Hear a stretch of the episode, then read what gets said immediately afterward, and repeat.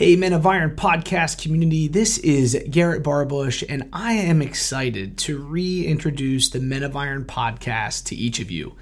And we want to share some exciting news in regards to this podcast and the future of Men of Iron. In 2020, our team decided to take a little hiatus from the podcast. And in the midst of the COVID 19 pandemic, our team worked hard to adding tools and training and resources to helping individual men grow in their faith, their family, their friends, their fitness, their finances. And we completed our, our Strong 27 mentorship package, and we produced a retreat curriculum called Equilibrium, and we took over the reins of Anchored Man, a five part video series designed for small groups of men. And on top of all that, we launched several digital challenges throughout the year to help men grow in their five F's. And we even built a brand new platform called Men of Iron Plus a library of digital resources for you and the men in your life. Now, it was an incredible year, but we knew that something had to give in the midst of so much development. And so the podcast, unfortunately, took a back seat. And to be honest, we felt like we could do it better. However, we needed time to plan and execute an excellent product and service. And so the best thing for us to do during that time was to kind of bring things to a halt and to recircle the wagons. And as we did that, our team came to the conclusion that we needed someone fully dedicated to the podcast, someone who knew what they were doing, someone who could give their time, their energy, and their full commitment to delivering an excellent podcast on a consistent basis. And that's when we came across Chad Zook. Chad is the founder of A New Kind of Man, and he believes every man has the potential to become a good man, and that every man has taken a unique path to get him to where he is today. And as we got to know Chad, we liked him. We liked his ideas. We liked the fact that he was direct and to the point. And guess what? Chad liked us, and he liked how Men of Iron was a team of guys committed to being part of God's plans to change a culture one man at a time. And one thing led to the next, and now Chad is officially part of our digital strategy team. So, here's the plan you're going to be hearing Chad's voice on this podcast, and he'll be dropping a new podcast every Monday morning at 7 a.m. Sometimes that podcast will just be Chad, most times it will be Chad and a guest, and you may occasionally hear me and Chad together. And we want to welcome Chad to the team, and we also want to take this opportunity to welcome Chad's community of listeners from his new Kind of Man podcast. We want to welcome you guys to the Men of Iron community, and we're excited to welcome each of you. And we want to encourage everyone to go to menofiron.org, scroll to the very bottom of that homepage, and subscribe. We're going to drop you guys a note each Monday morning with a note of encouragement. We're going to give you a heads up about each week's podcast. So, welcome back to the Men of Iron podcast with Chad Zook. This Men of Iron podcast is made possible because of sponsors like Backgate Prayers. Backgate Prayers is a company that created a tool to encourage you to pray for the ones you love. Guys, Mother's Day is coming up, and this prayer tool would make an awesome gift for your wife or your mother. This unique tool helps you pray scripturally based prayers for your marriage, your kids, your loved ones Topics include salvation, protection, joy, spiritual growth, and more. Each set of prayer cards sits in a handmade wooden block, and it's personalized with names and favorite pictures of the ones that you are praying for. So, guys, if you are looking for a meaningful Mother's Day gift for your wife or your mom, definitely check them out at backgateprayers.com. You can use the code Men of Iron for a 10% discount and the last day to order to guarantee delivery by Mother's Day is April 27th. Thank you to backgateprayers.com. Welcome to the Men of Iron podcast, equipping men for growth in your faith, family, friends, fitness, and finances. Check out menofiron.org to learn more about how you can get involved in or support the vision of changing a culture one man at a time. Thanks for listening. Here's your host, Chad Zook. Today, we have the pleasure of having on Blake Brewer. And Blake has a phenomenal story to share with us. And he is trying to inspire men, but I'm not going to give it all away right now what he's trying to inspire men to do. You need to stay tuned to this conversation and see what Blake has to say, and then also to be able to listen to his story and and I know that it will connect with you like it did for me. So I just want to say welcome to the show, Blake. Welcome, Chad. How's it going, man? I'm so excited to be here. I've been looking forward to this all week, and so I just appreciate you and appreciate all the good stuff that you're doing. Man, you're doing some some great stuff and helping guys, helping guys like me become uh, a new kind of man. So thanks, I brother. I appreciate you. that. I really do. So, uh, for the audience who doesn't know you, just give us a, a little peek into your life. Well, I'm over here in Tulsa, Oklahoma. I have a four and a half year old daughter, a two and a half year old son, and a two week old son. Wow. And the thing that makes us unique is that my wife births some ginormous babies. So when our first daughter came out, she was nine pounds, 12 ounces. And we're like, oh my gosh. But then my son comes out and he was 11 pounds and three ounces, 24 oh. inches long. And it was, I mean, she birthed a toddler, a little man child. and then, so two weeks ago, this baby was headed towards 11 pounds. So we took him out two, 10 days early because my Man. wife, the, the, other one was a little traumatic. So wow. he was, he was nine pound, 12 ounces. Um, so what so do you anyway. do first? Do you say I'm sorry or count your blessings first? like you can go either way on that. And I think you're winning either way, but it's like you got to be true to that, right? Yeah, we've got you know they're healthy babies, so I appreciate that. And uh, my wife's a rock star, and I mm. appreciate mm. her continuing to give birth. She did say this is probably your last one, but uh, she definitely at times gets mad at me and blames me for it, like it's my fault. I was ten pounds eight ounces, so I do think it's from my genes. I think but, there's something uh, there, man. I'm like, I can't help that, sweetie. so you have three kids with uh, three kids, and they're all under five. All under five, man, and we're having so much fun. Uh, we just got back from the pumpkin patch, and we were picking pumpkins and doing all that good stuff, riding riding a pony, and uh, I affectionately call us the Brew Crew. My my last name is Brewer. Yeah. And uh, man, I have just totally embraced fatherhood and just man, I awesome. love my kids and it's been fun. Now, not to say we don't have hard times and there's times where oh, they frustrate me, but uh, yeah. man, it's fun tra- training them and teaching them. Uh, and uh, and just loving on them. So, what's the best part about being a dad? I mean, you're you're right in the thick of it. I it's so weird because my kids are older, and we talked about this off air that my my daughter's 17 and my son's 24, and although I do have very fond memories of their growing up. It's still been a lot of years since they were in the same phase that your kids are. So, what is like the best part about being a dad with three kids under five? Well, we have a lot of fun doing a lot of different stuff, and there's been times where, like my my daughter going to pre-K had some uh, anxiety, and so she was crying you know didn't want to go and then so for two or three weeks in a row i worked with her mm-hmm. uh, and tried to build her confidence and for the last three weeks she hasn't cried when i dropped her off and she'll come home you know when we pick her up at noon she goes daddy i didn't cry today and so it's just small things like that where i just i'm so proud of her um, you know it seems like such a small thing but i will i will say our the most fun thing that well there's two fun things that we do and so uh, we tell Alexa to play Dwight Yoakam, which you've probably never heard of Dwight Yoakam. He's a country country star. Oh, yeah, old and school. Yeah, so we just accidentally stumbled upon this, and the first two songs, you guys try it when you say play Dwight Yoakam, are two like really fun songs. And my kids and I just have a dance party and just run around our house having so much fun. My kids, and then my kids who don't speak, you know, very good English because they're only four. Like Alexa yeah. can't understand them, so then they just start yelling at Alexa, like "Play Dwight Yoakam, play Dwight Yoakam." It's it's hilarious. But then we also, uh, my son, the eleven pounder, man, he is he's rough, and so and he likes mm. playing. And we play this game called Fumble the Ball, and in the living room, and we do it in the backyard too, and we just we just like fumble Rooski, man, and we're just tackling each other, and my daughter jumps in on it too uh, so I think I show him videos of uh, Bo Jackson. His name is Bo. Okay. So he, he loves hitting the ball. He loves playing football. And I've been showing him videos of Bo Jackson.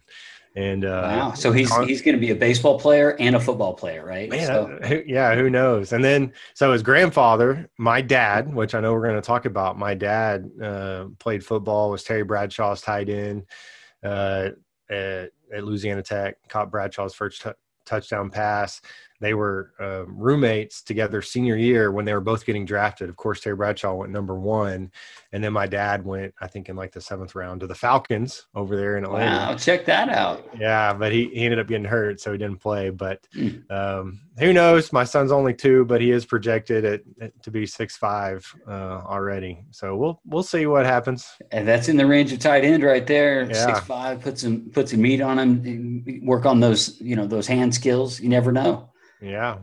So we'll so see. cool. Yeah, that sounds like a blast. That actually reminds me, you know, with with my son, even my daughter was kind of the same thing, but they're with the years between them is just it was a little different dynamic. Uh, absolutely different than yours, but it was just a different dynamic, son, daughter, and then the, the seven year split between them. But with my son, total fumble. I mean, I totally I totally track with that. I mean, yeah, it's one of those things. He's the same size as me now, so it's a little it's a little awkward, like two grown men wrestling in you know in the living room.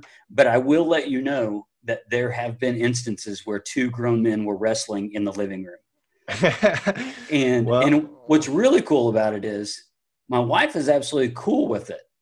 She just moves the couch out of the way, and then she just laughs at us and heckles at heckles us but you know we do it and we have some fun we've been doing that since honestly since he was your kid's age well all the research shows that it is actually extremely beneficial yes. for our kids for us to wrestle with our kids mm-hmm. and mm. just i think it's the physical touch but within that now it may be different for you now that your son is older but at my age i'm showing physical restraint like yes. I could totally destroy my kids, but I restrain myself. And mm-hmm. uh, so anyway, it's that's awesome that you still do that with your son. Yeah, it's like it's strength under control, right? Because right. it's that rough play with your kids. It's it's they know, whoa, dad. I mean, to a five year old, right? You may not even, not you, but I'm saying a man may not even work out, but to a five year old son or daughter, dad's a giant. Yeah, like he is. These bigger than life. He's the biggest person in the house, you know, most likely. So it's like a kid looks at, at dad and says, "Whoa, my dad is so strong." And whenever you have this this idea of rough play and you do those kinds of things it's that strength under control which absolutely we want our kids to know that. We want them to know oh i have this strength but it doesn't mean that i have to use it to dominate someone but yet we have that strength for a reason. Yeah, and I'm trying to help him control his strength because he beats up on his on his sister already. uh, yeah, yeah, I, I bet you guys have uh, mm-hmm. got your hands full with that. So that's awesome. And how long have you guys been married? So we've been married. Man, you would put me on the spot, huh? No, we've been married for ten years. oh, she's not listening, man. It's all right. You're good. You're good. Yeah, we've been married ten years, and oh, uh, man, yeah, things are. I'm still trying to be a better husband, but I will say um, I'm better than when we first got married. It took me a while to figure some things out. Uh, and really, honestly, I was still trying to live as a single guy at first and live with my vision and um, yeah. i was in ministry so i was calling it man this is what god's called us to do mm-hmm. and i was placing that before our marriage i mean we had like an okay marriage it wasn't like it was bad but it's it wasn't until i totally put that down and said no our marriage and my family is first because that's what god has called me to do if yeah. i'm going to is to take care of my wife and my children. Mm. So, yeah, that's an important piece. I just want to kind of jump in there for a moment before we start talking about kids and fatherhood and sharing the rest of your story. How would you recommend someone to create a vision for their family or their marriage? And I realize those are two different things, so I'm just giving you an opportunity to speak into either one. Because you mentioned the word vision, and in the uh, presumption that I have is many of us, when we get into a marriage, we go into it with this this bias of self. So we have right. a personal vision for ourselves and we, we do things for ourselves and, you know, we kind of take care of ourselves. And now we're living with somebody else and now we have a responsibility to the other person. So what would you say to that guy who's maybe trying to find or put together a vision for his marriage and or family? Well, I so for me, I've been doing some research on this recently just on the kind of American family and the Western family in the last hundred years versus the rest of America or rest of history, it's totally different because now we're becoming more self-centered. We're becoming more everything's about you. Even from a when you're a kid, it's all about you know what sport you're going to play, mm-hmm. and then you know uh, you know it's less about the family and so we grow up with this vision like my whole life i was asked hey what is your what's your career going to be what's your job going to be. Right. Um, and so it's all about me and what i was going to do. But uh, before 100 years ago is very much about your family and how are you going to provide for your family not just like your immediate family but like your parents because you're going to be taking care of your parents. And so it was very much like you were your last name and you're you know you cared about your family legacy. Mm-hmm. um, and so it was it was almost like natural. Like when you got married like you knew that man we're coming together and we're building a family uh, together but it's harder now to do that mm-hmm. um, and obviously things have changed like i'm not saying someone should go back and live like they did a thousand years ago right. or in biblical times when um, you know the, the economy was just different and things like that um, but so i think to answer your question the to build i think an appropriate vision i think you do want to go back biblically study it there's some great books out out there um, there's one called family revision by jeremy pryor that's the mm. book i'm reading right now so just to really get an accurate um, um, view and and calling in mentors and things like that say, hey, what is what should the vision for my family be? Mm-hmm. Um, because I do think probably left alone without any help from anybody, we might lean towards more of a selfish vision. And so I needed some help. One of the ways I got help is we met with the pastor uh, at our church and we just asked him to help us and it was we kind of got forced into it because we were making a big family decision of where we were going to move mm-hmm. and it kind of i my heart was revealed in that moment to myself and everybody else like i was putting my calling my ministry above my marriage and it was not the best move mm. for our marriage um, so i think just uh, taking some time figuring out like what is a good biblical vision leaning into others asking other men married guys that you respect what is their vision and then drawing a vision from that Oh, that's great. Yeah, when you were talking, I was reminded of a book that I haven't finished yet. I've read about half of it, but the book, I don't know who the author is, but the book is called When the Church Was a Family. And what's really interesting about that book is like the same thing you're talking about. You're talking about the way of the West is the kind of the selfish model, the rugged individualist. That's kind of terminology that I use to kind of describe like everything about America has been like this individual pursuit to, you know, tighten up your bootstraps and just go to work and, you know, nobody's going to come for you. So it, it leaves, in my understanding, is it kind of leaves us all going in our own direction. Mm-hmm. And yet, even in the Eastern cultures, they're still very much family more so like the biblical model, specific, specifically in the Old Testament, to where one would never even think of making a big decision alone. They would always default to their family. They would default to the wisdom. They would default to the elders, and they would default to to the parents to kind of walk them through decisions. Because let's be honest, how many 18 year olds actually know anything? Right. Right. No they, they don't. And and especially a father man that's that's the role of a father. We don't want to just step back and say yeah. hey you can go make this decision on your own. Now i'm not saying we should hover over them and make it make it for them but we should definitely be there uh, to guide them and mm-hmm. direct them. And that's that's what you want. You want a father who uh, believes in you who trusts you but also has your best interest at heart as well and to help you mm-hmm. make that uh, decision. But as far as um, you know what we're experiencing right now in the West, one of the reasons that it's like this and never before in history is be, it's mostly financial. So before 100 years ago, you couldn't just say, you know what, I'm going to leave my family and I'm going to go pursue my own career. I'm going to go live on the mm-hmm. other side of the country. It's like you couldn't do that because financially there wasn't a way, there wasn't an mm-hmm. economy, a way where you could go do that. And so you needed your family to survive. Yeah. And so, um, and even now that our parents have retirement plans, like they're, they're not uh, as dependent on us. Um, you know, so some of that's great, but now it just it ends up working against us as a family because there's not this kind of what I would say good pressure on you know that you need your family. And really the word that um, Jeremy Pryor uses is because we don't want to be like totally dependent on our family but then independent which is what most of the western culture is mm-hmm. we become totally independent but really the word is interdependent. Yeah. Um, and so it's kind of like a football team. Every single player on the team has an independent job to do but you work together as a team to win. So uh, the team is very interdependent on each other. Hmm. Yeah, that's a, a, a, great analogy. And I was reminded of when we lived in Florida, and you know, you see this firsthand. You see what they what when we were in Florida, we called them snowbirds, and they would come and they would basically spend all winter there. Where we were, we were beachside community. We weren't on the beach, but very close to the beach, and and that whole environment. And these people all, you know, just flock to Florida and come down there. And and what's the reason why I share that is because this is a this is a multi-generational issue. This isn't mm-hmm. just our generation or my generation is saying I don't need people. It's like it's even in their generation because think about think about a hundred years ago. Even if they could, I don't even know that, that people could fathom just leaving their family for half of the year just to vacation or to to live in a place that's warmer.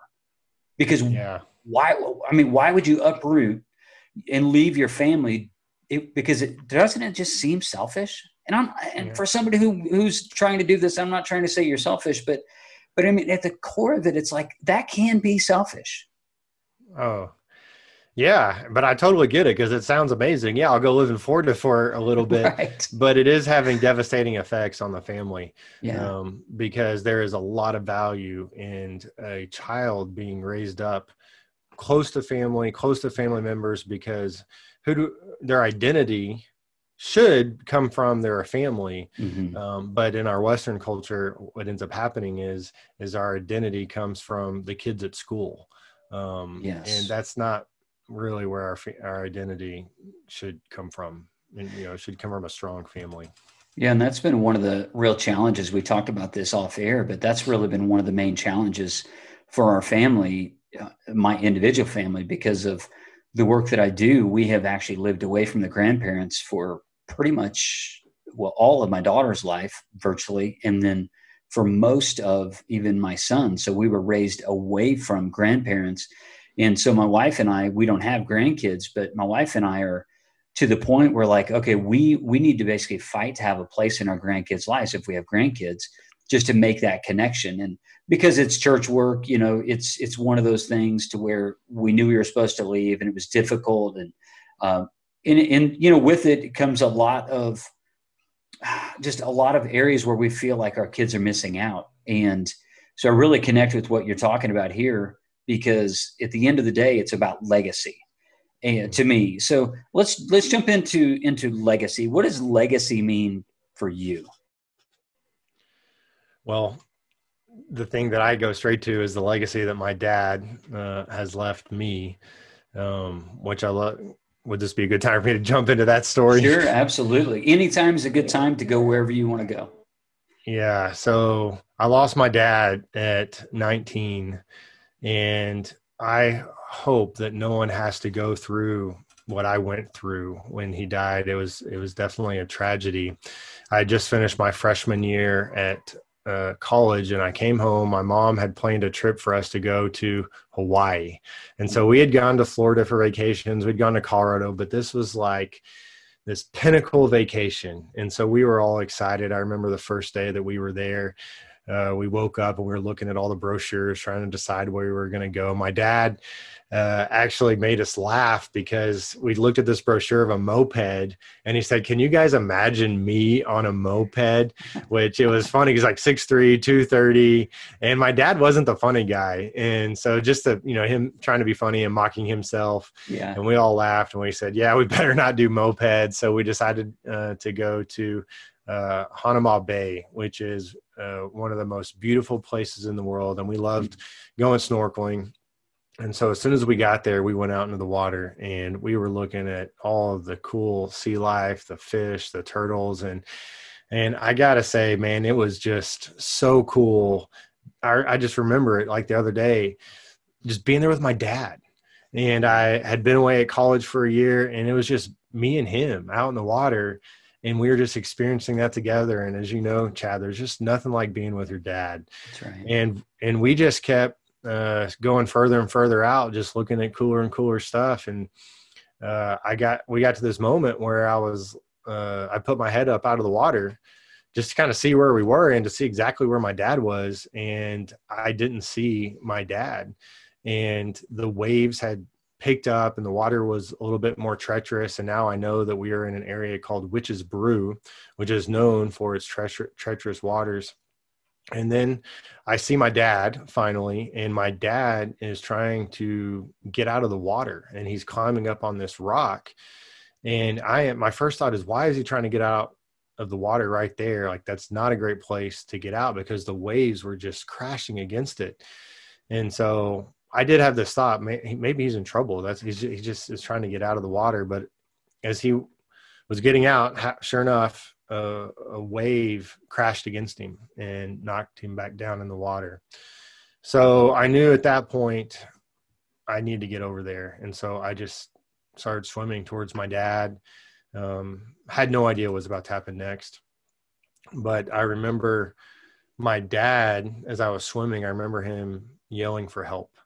Mm, and wow. I, you know, my dad had this deep, booming voice, but his yell for help was more like a whimper. Mm. And it was soft. And I could just tell that he was tired. And I started, I kept swimming towards him. And as I got closer to him, my d- dad uh, went under the water. And so by the time I got to my dad, he was actually unconscious under the water.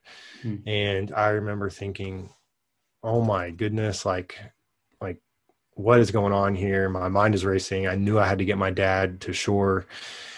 And I just put my arms around him I just started swimming with him, and I did my best to go fast. I did my best to try to hold his head above water, um, but again, the the waves were treacherous, and I had to get around that that rock I was telling you about to the other side of it so we could get out of the water.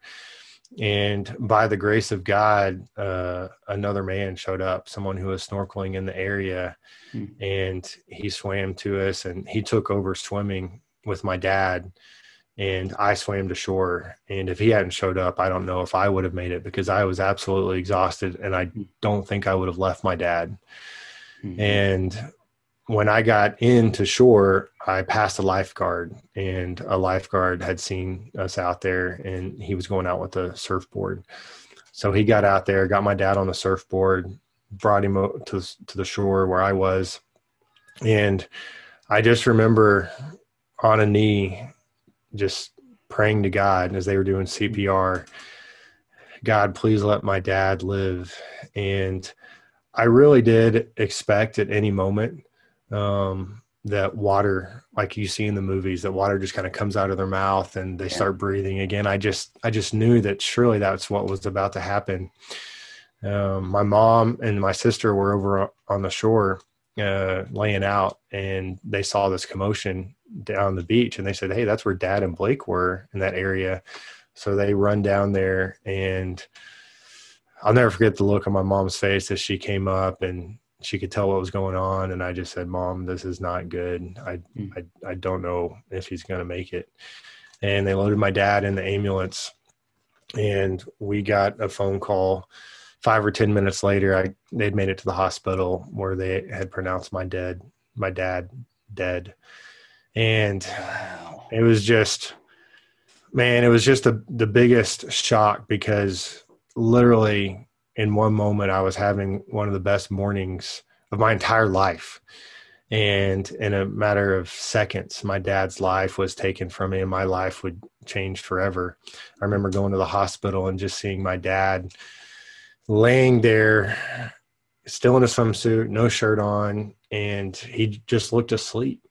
And it was still you know we were just so shocked. I just expected him to wake up at any moment but um you know the next couple days were pretty tough because we were over there in hawaii we had to get back we felt like we were i mean it felt like we were in a different country because we were so far away from home and family sure. and friends and felt isolated and um and really the next year of my life um, man, it was just really in, in mourning. I went back to college and, and man, I would cry myself to sleep. Um, I, I, hadn't been a crier before that in my life. And then I was, I was crying all the time. Every time I talked to somebody, I was in the back of my mind, I was just thinking like, you know, do they know about my dad? Are we going to talk about my dad? Which I, I didn't mind talking about my dad. And, um, but I look at that year and I was experiencing so much pain. Um, and I could have easily tried to escape all of that pain with drugs and alcohol or girls or whatever would have been. And mm-hmm. honestly, would have been very normal to do that, I feel like. Mm-hmm. Um, but I didn't. And I, would say that I developed more that year as a person. Um, I grew in my relationship with God more than I ever had in my life that next wow. year. And it all goes back to what happened later that afternoon after my dad died. And so I was back in the condo that we had rented. I was back, I was in the back bedroom laying on the bed. And my mom walks into the room and I'm just sitting there as you, you know, my dad had died like several hours before and i'm just like you know what in the world? And i'm asking the questions like you know why did this have to happen? Um is there you know uh, uh, you know god is there a god? I mean i'm asking those type of questions like like where is god right now and my mom hands me something and she says i just got this out of your dad's suitcase and it's a letter that he's been working on for you for and your sister and brother for several months. Hmm. And he just finished the letter and he was going to give it to you on this trip. Wow. And so he had no idea that he was about to die when he wrote this letter. Um, and, and so I'm reading this letter, which would, you know, basically be my dad's last words to me. And this letter was this huge letter of encouragement, um, just encouraging me in life to persevere, uh, encouraging me to have courage. Um, and he encouraged me to study the Bible and to uh, know it for myself. Uh, one line he said, preachers and teachers and evangelists, he said, they're all great, um, but you need to know the Word of God for yourself um, so that you know you know you're you're not just relying on the preacher to to teach because then he kind of went into a thing that you know sometimes people are teach a false gospel. And so you need to know the gospel for yourself and the scriptures for yourself. Um, and then the last line of this letter uh, said here on earth you might be in the minority for your faith but i assure you in heaven you'll be in the majority love your dear wow. old dad in Christ Jesus. And so reading that letter just gave me this perspective on life that number one, if God is real, which I do believe God is real, that my dad's in heaven right now. Mm-hmm. Uh, if given the choice, um, my dad wouldn't even come back to earth. Like heaven is so good. He's like, I'll just stay uh, right here. And I just began to have this attitude over the, the next few weeks and next few months. I wouldn't say it was immediate um, of just gratitude towards God that I had a good dad for as long as I did when there's so many people who don't know their dad or they don't have a dad. Mm. And I had a great dad for 19 years of my life. God never promised that we're going to live to be 80 or 90 years old. And my dad lived till he was 54. Um, and so I can't be mad at God for that. I can just be grateful for what I did have. Um, and I don't think I could have had an attitude like that without um, the letter that my dad wrote me, just to give me that kind of eternal perspective. Um, and then I had to make the decision okay, if I really live for God, if I really believe in God, which I do, I want to live for the things that He's about. For my short time here on earth, I mm. want to live for the big things, the, the everlasting things, the eternal things, mm-hmm. um, which is God and the souls of man. And so, yeah. um, by the grace of God, He brought a mentor into my life a couple months after that that began to uh, help me share my faith. And mm-hmm. I was scared to death to share my faith, but I was just like, man, this is amazing. I'm getting just to talk to people where they're going to spend eternity, and I got to share the story of my dad and God began to to work and, and do some really cool things through that. Wow. So that that that's legacy.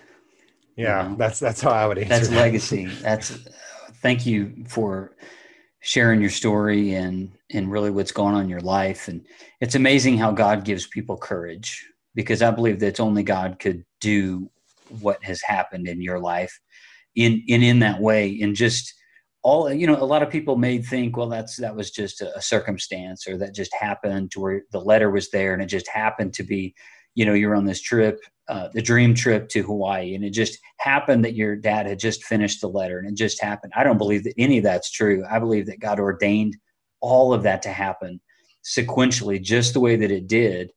And and i think that you are a, a living breathing testifying testimony to uh, to really the grace of god. Well i i agree because it's only through the grace of god uh, i feel the same way um, it's not anything anybody you know that i did or anybody else did um, like you said even my dad writing that letter he had never written a letter like that before it's like where in the world did that come from mm. um, man god allowed my dad uh, to write that letter. Mm-hmm. Uh, and I don't know, you know, what he had to give up, you know, what TV show he had to give up to write that letter over a couple months and to put it all together. But man, am I thankful that he gave those things up and spent the time to write that letter to me. So now you are on a mission. What is your mission? And, and I love I love how God does stuff like this. The the mission, I can honestly say the mission with the new kind of man is birthed out of my own pain experience growing up mm-hmm. and my own uh, feeling of lacking and my own insecurities and how God met me in that place to where uh, I've said it over and over again on multiple podcasts, but how in that moment my my earthly father was there and yet he he grew up in such a way where he was lacking and I realized that God was my heavenly father and he is not lacking. So my story is similar in a way that that some of my deepest pain has now been turned into purpose. So what is what is the mission and purpose behind your work right now well the mission is to help 1 million dads in the next 10 years write a legacy letter um, to their children, like my dad did for me. So, you know, talk about legacy. Um, it's pretty amazing that I'm getting to continue to honor my dad's legacy. And when he wrote that letter, did he know that not only was it going to impact my life, but all the people that I've told that story to over the years, which is thousands and thousands of people. Hmm. But now I'm getting to help uh, other dads write that letter and other children who are going to get a letter from their dad.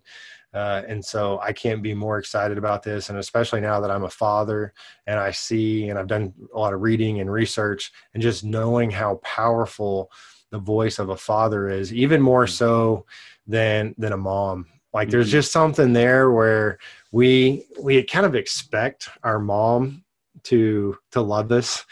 Uh, and maybe it's because we were actually physically attached attached to them at one point. Mm-hmm. Uh, but when our dads love us, it's like they're choosing to love us. And it just really means something when the dad says, Man, I love you. I'm proud of you. I believe in you. I, I put it like this if um, we were going to, let's say, go down to Florida and jump in a sailboat and we were going to sail down to, you know, I don't know, the Bahamas.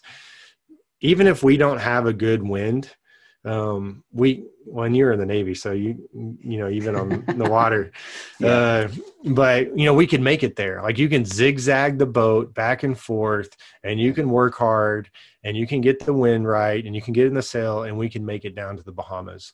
Mm-hmm. But how much better would it be if we just had the perfect wind that was in the perfect direction? We'd make it there so much faster, so much mm-hmm. less work and that's the way it is when someone uh, has a father in their life. You can make it in life without a father Mm-hmm. Um, you can have harder. other, yeah, it's so much harder to make it without a father. You can have other people speak in your life and things like that. Mm-hmm. But you mm-hmm. can, there's people that have made it. But man, when you have a father in your life and that speaks into your life, man, it is like the perfect wind in your sail that can just push you there so much faster. That can give you the confidence that you that you need to succeed in life.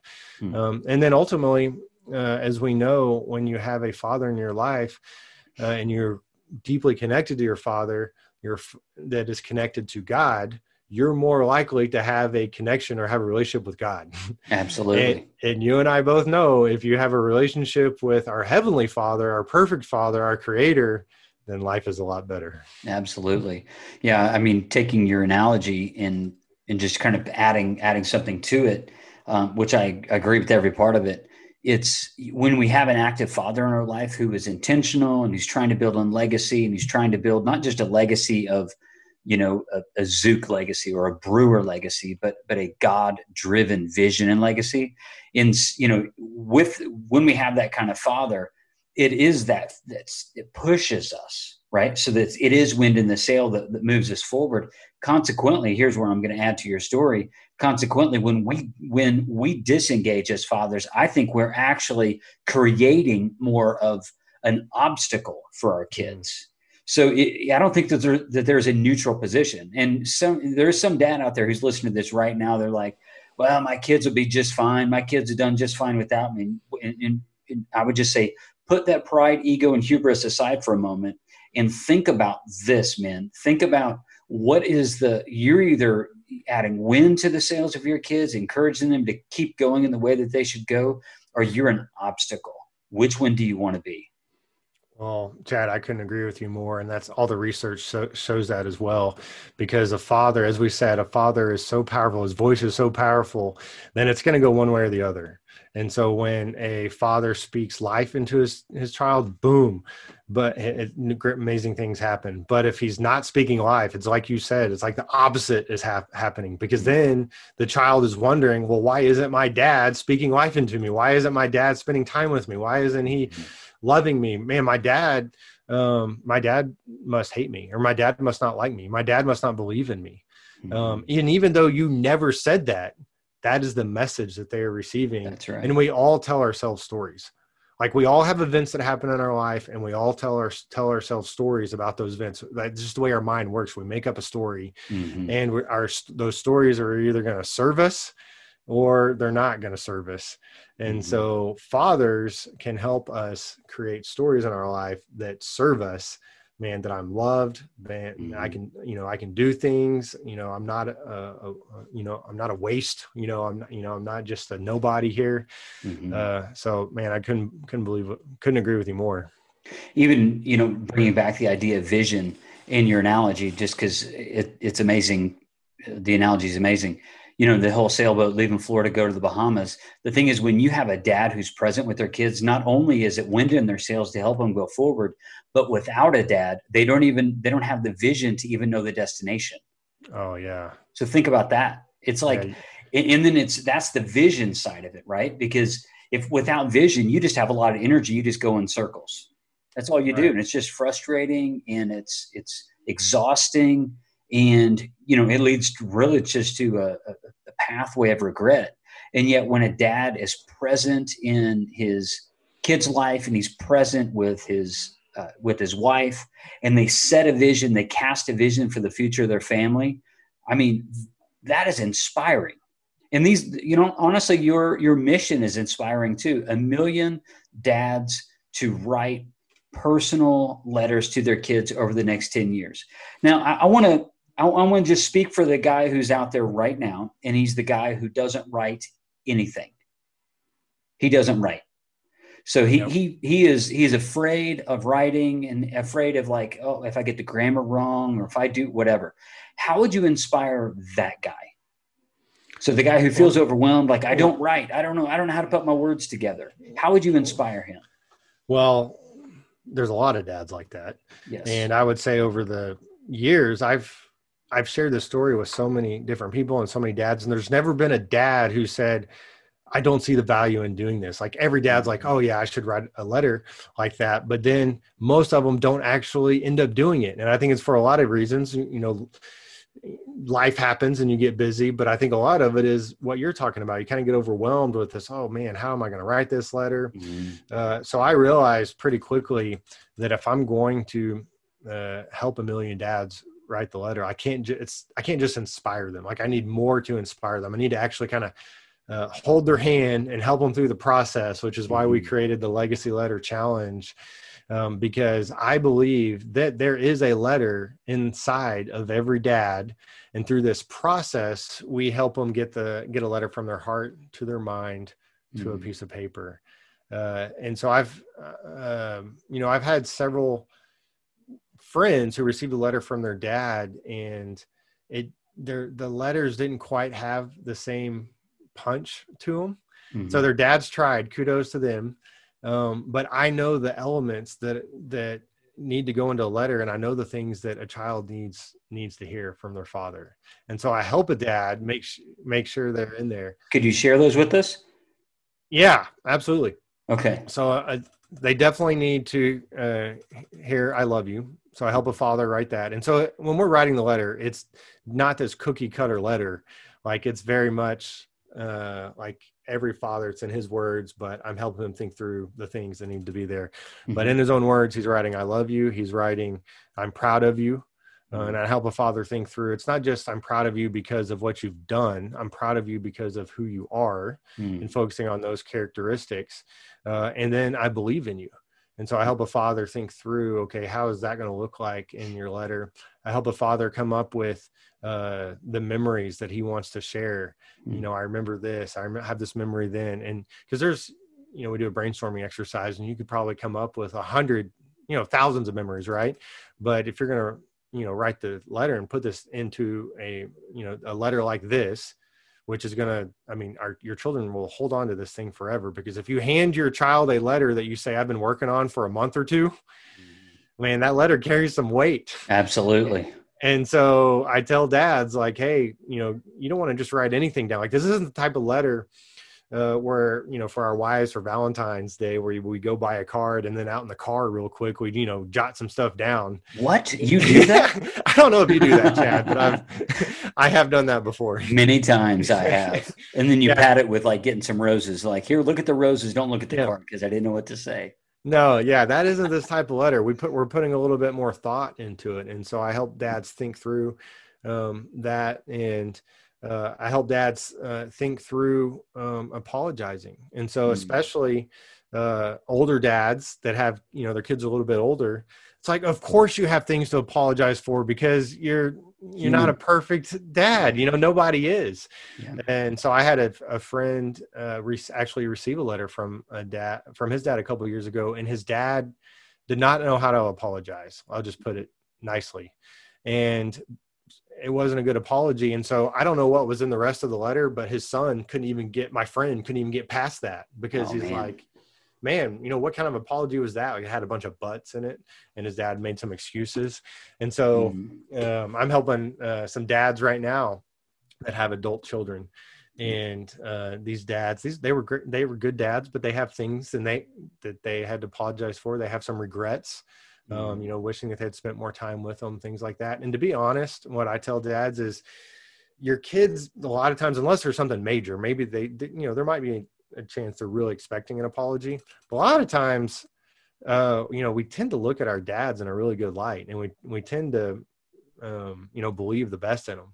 So I say mm-hmm. when you when you write this excuse or write this um, apology or write this you know regrets, I mean it's going to be powerful because they weren't expecting it and they're like, oh my gosh, like I can't mm. believe my dad just just apologized just said that man i love my dad i mean that i mean i i just got a, a text from a dad that i'm helping write a letter to he he just finished it uh, yesterday mm. and he said man this process of writing this letter was unbelievable i shed some tears along the way mm. um, but this was one of the best things i've ever done in my life and he can't wait to give the the letters to his children. And he wrote the letter because his daughter and his son aren't as close. They're both adults now, aren't as close as he wishes that they were. And he's, you know, he knows he doesn't have that many years left.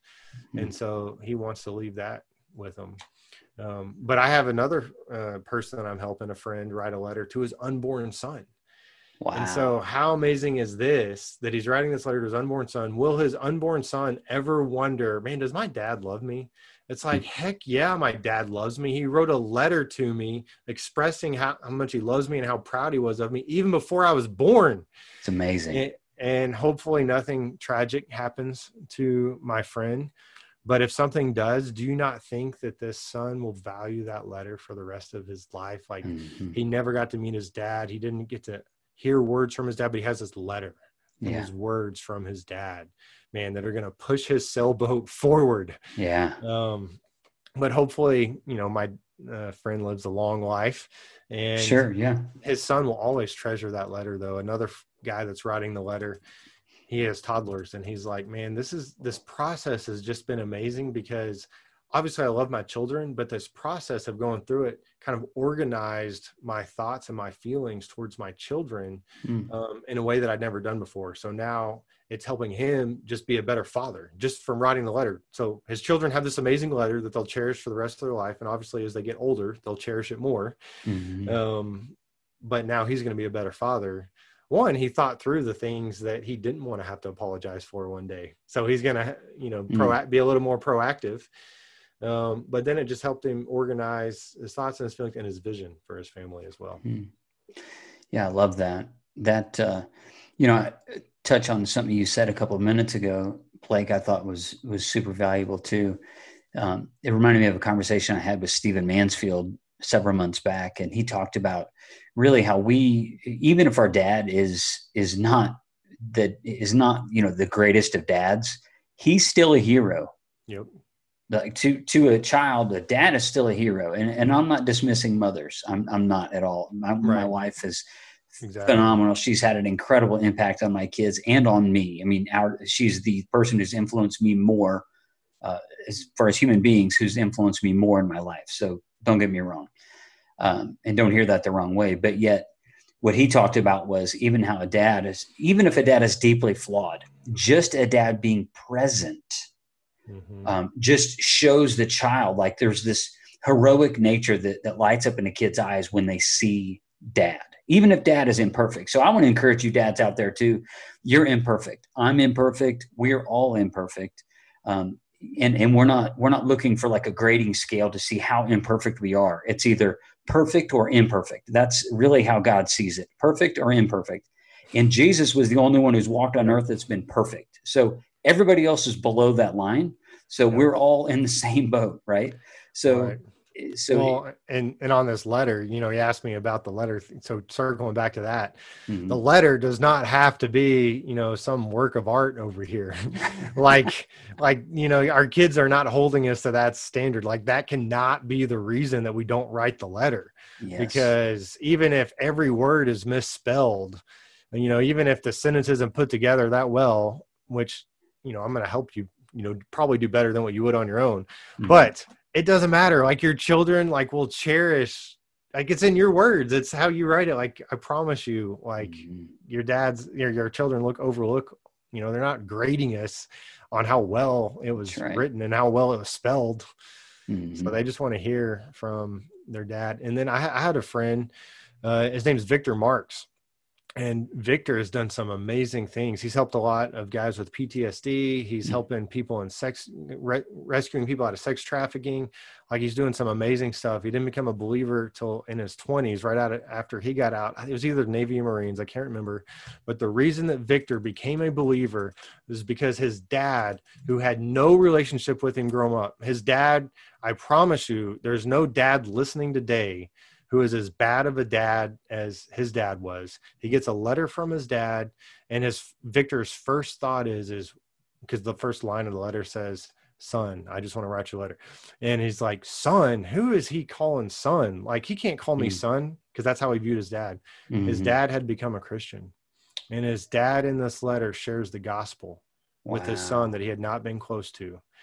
And through that letter, Victor became a believer in the next within the next year and Victor's life totally changed. So you hmm. go, you talk about the power of a father. It mm. doesn't matter if if you have not been involved in your child's life at all, because I mean anyone could have written that letter to Victor, and Victor, you know, it probably wouldn't have meant anything, but it meant something because it came from his father. That's right, and it changed his life.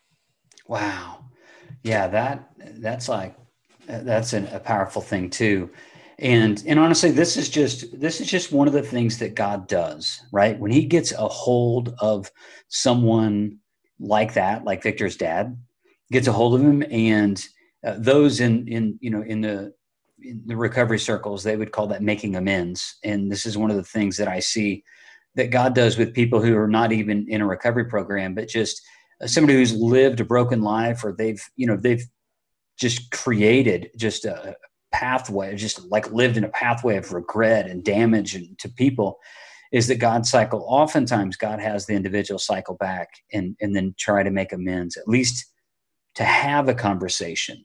And and when a dad does that and owns his own failures, man, it, it's just an opportunity. Again, turn that ship. It puts a it puts wind in the sails and saying, okay, you know, uh, and I'm sure that that Victor walking through all that, he still had to own, you know, to, he had to address the issues and the pain and the hurt that he had, but yet God used that even to bring Victor to himself, which is yep. phenomenal. Well, and that's ultimately what my my dad's letter did for me. Yes, um, man, I felt connected to my dad in that moment, but my dad was ultimately pointing me to our heavenly father yeah. who is perfect and so that's what as dads what we're trying to do is to point our children to our mm-hmm. heavenly father yeah that's a really good word well blake is is there anything else that you would like to encourage the dads with today well, I just know that it's, I would say, in my personal opinion, it's harder than ever to be a dad and connect with our children right now mm-hmm. Of all of the competition we have. Never before in history have children's had had a phone and the internet and mm-hmm. all of the they can just log into social media and now they're having access to all of this information. Mm-hmm. It's not bad, but there's there definitely can access things that would go against what we would say as a mm-hmm. father and so we as a father could put throw our hands up in the air and say well you know there's too much competition out there. I'm not not even going to try. But that mm-hmm. the exact opposite of what god's calling us to do. God's calling us to step up uh, to initiate with our children mm-hmm. and um, you know pursue our children. And so this is what i tell dads is this is what the legacy letter is all about um, because you this is one step that you can take um, to connect with your children. And i you know my dad caught a lot of touchdown passes uh, from Terry Bradshaw. Mm-hmm. And there was one touchdown pass that he caught in the first ever bowl game that Louisiana Tech ever went to, in the first time they were ever on TV. And it was in the fourth quarter. Hmm. and it kind of sealed the deal, sealed the game. And so it hmm. was the, the touchdown, kind of the, the most famous touchdown that my dad had from Terry. And so to me, you know, as a dad, we're just trying to score touchdowns with our children all along to win the game, right? Hmm. But to me, writing the legacy letter is like scoring the touchdown that is going to seal the victory to win the game because so many good things happen because of it. And so I would absolutely love to help any dad write their letter. You can go to legacyletterchallenge.com and you can sign up every month. We're taking new dads through our four week course. Mm-hmm. Um, and so uh, we we made it affordable so that every dad, you know, I don't want that money to be a reason why a, a child doesn't get a letter. And mm-hmm. if there's any dad who's like, man, I just need some help right now, you email us and we've got scholarships. Like money literally can't be the reason that your child doesn't get a letter, and then we don't help you write one. That's awesome. That is awesome. We want every every dad to step up and do that. Honor your kids. Honor that legacy. Take. Uh, you know, if there's one takeaway, which I think there's a bunch, but if there's one thing that a guy needs to take away from our conversation today, is to write that letter. Oh yeah, write that letter. And if you need help, as as a lot of guys do, uh, they they would need help, kind of working through all of that, engaging the brain and the heart and all that. Blake is ready to do that. Follow uh, the website that Blake just talked about, Legacy Letter challenge.com. You can also see his work at theendurance.org. Both of those websites will connect you with him. And I just want to say thank you so much for coming on the show today and telling your story and then also just encouraging me. And I know there's going to be a ton of dads out there and, and maybe men who are going to be dads. And you just literally, you put a little wind in their sails and maybe you've, you've set them on a course that, uh, that is better than the one that they had prior to our conversation. So thank you. I appreciate you, Chad, and all the stuff you're doing. Thanks for letting me share today. Because every time I share, I get to honor my dad's legacy. And so, thank you.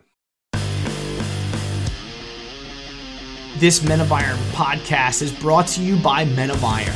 If you're interested in getting involved or supporting the vision of changing a culture one man at a time, or you simply want to know more about our Strong 27 mentorship experience, Equilibrium retreats, Anchored Man video series, or Men of Iron Plus, go to menofiron.org.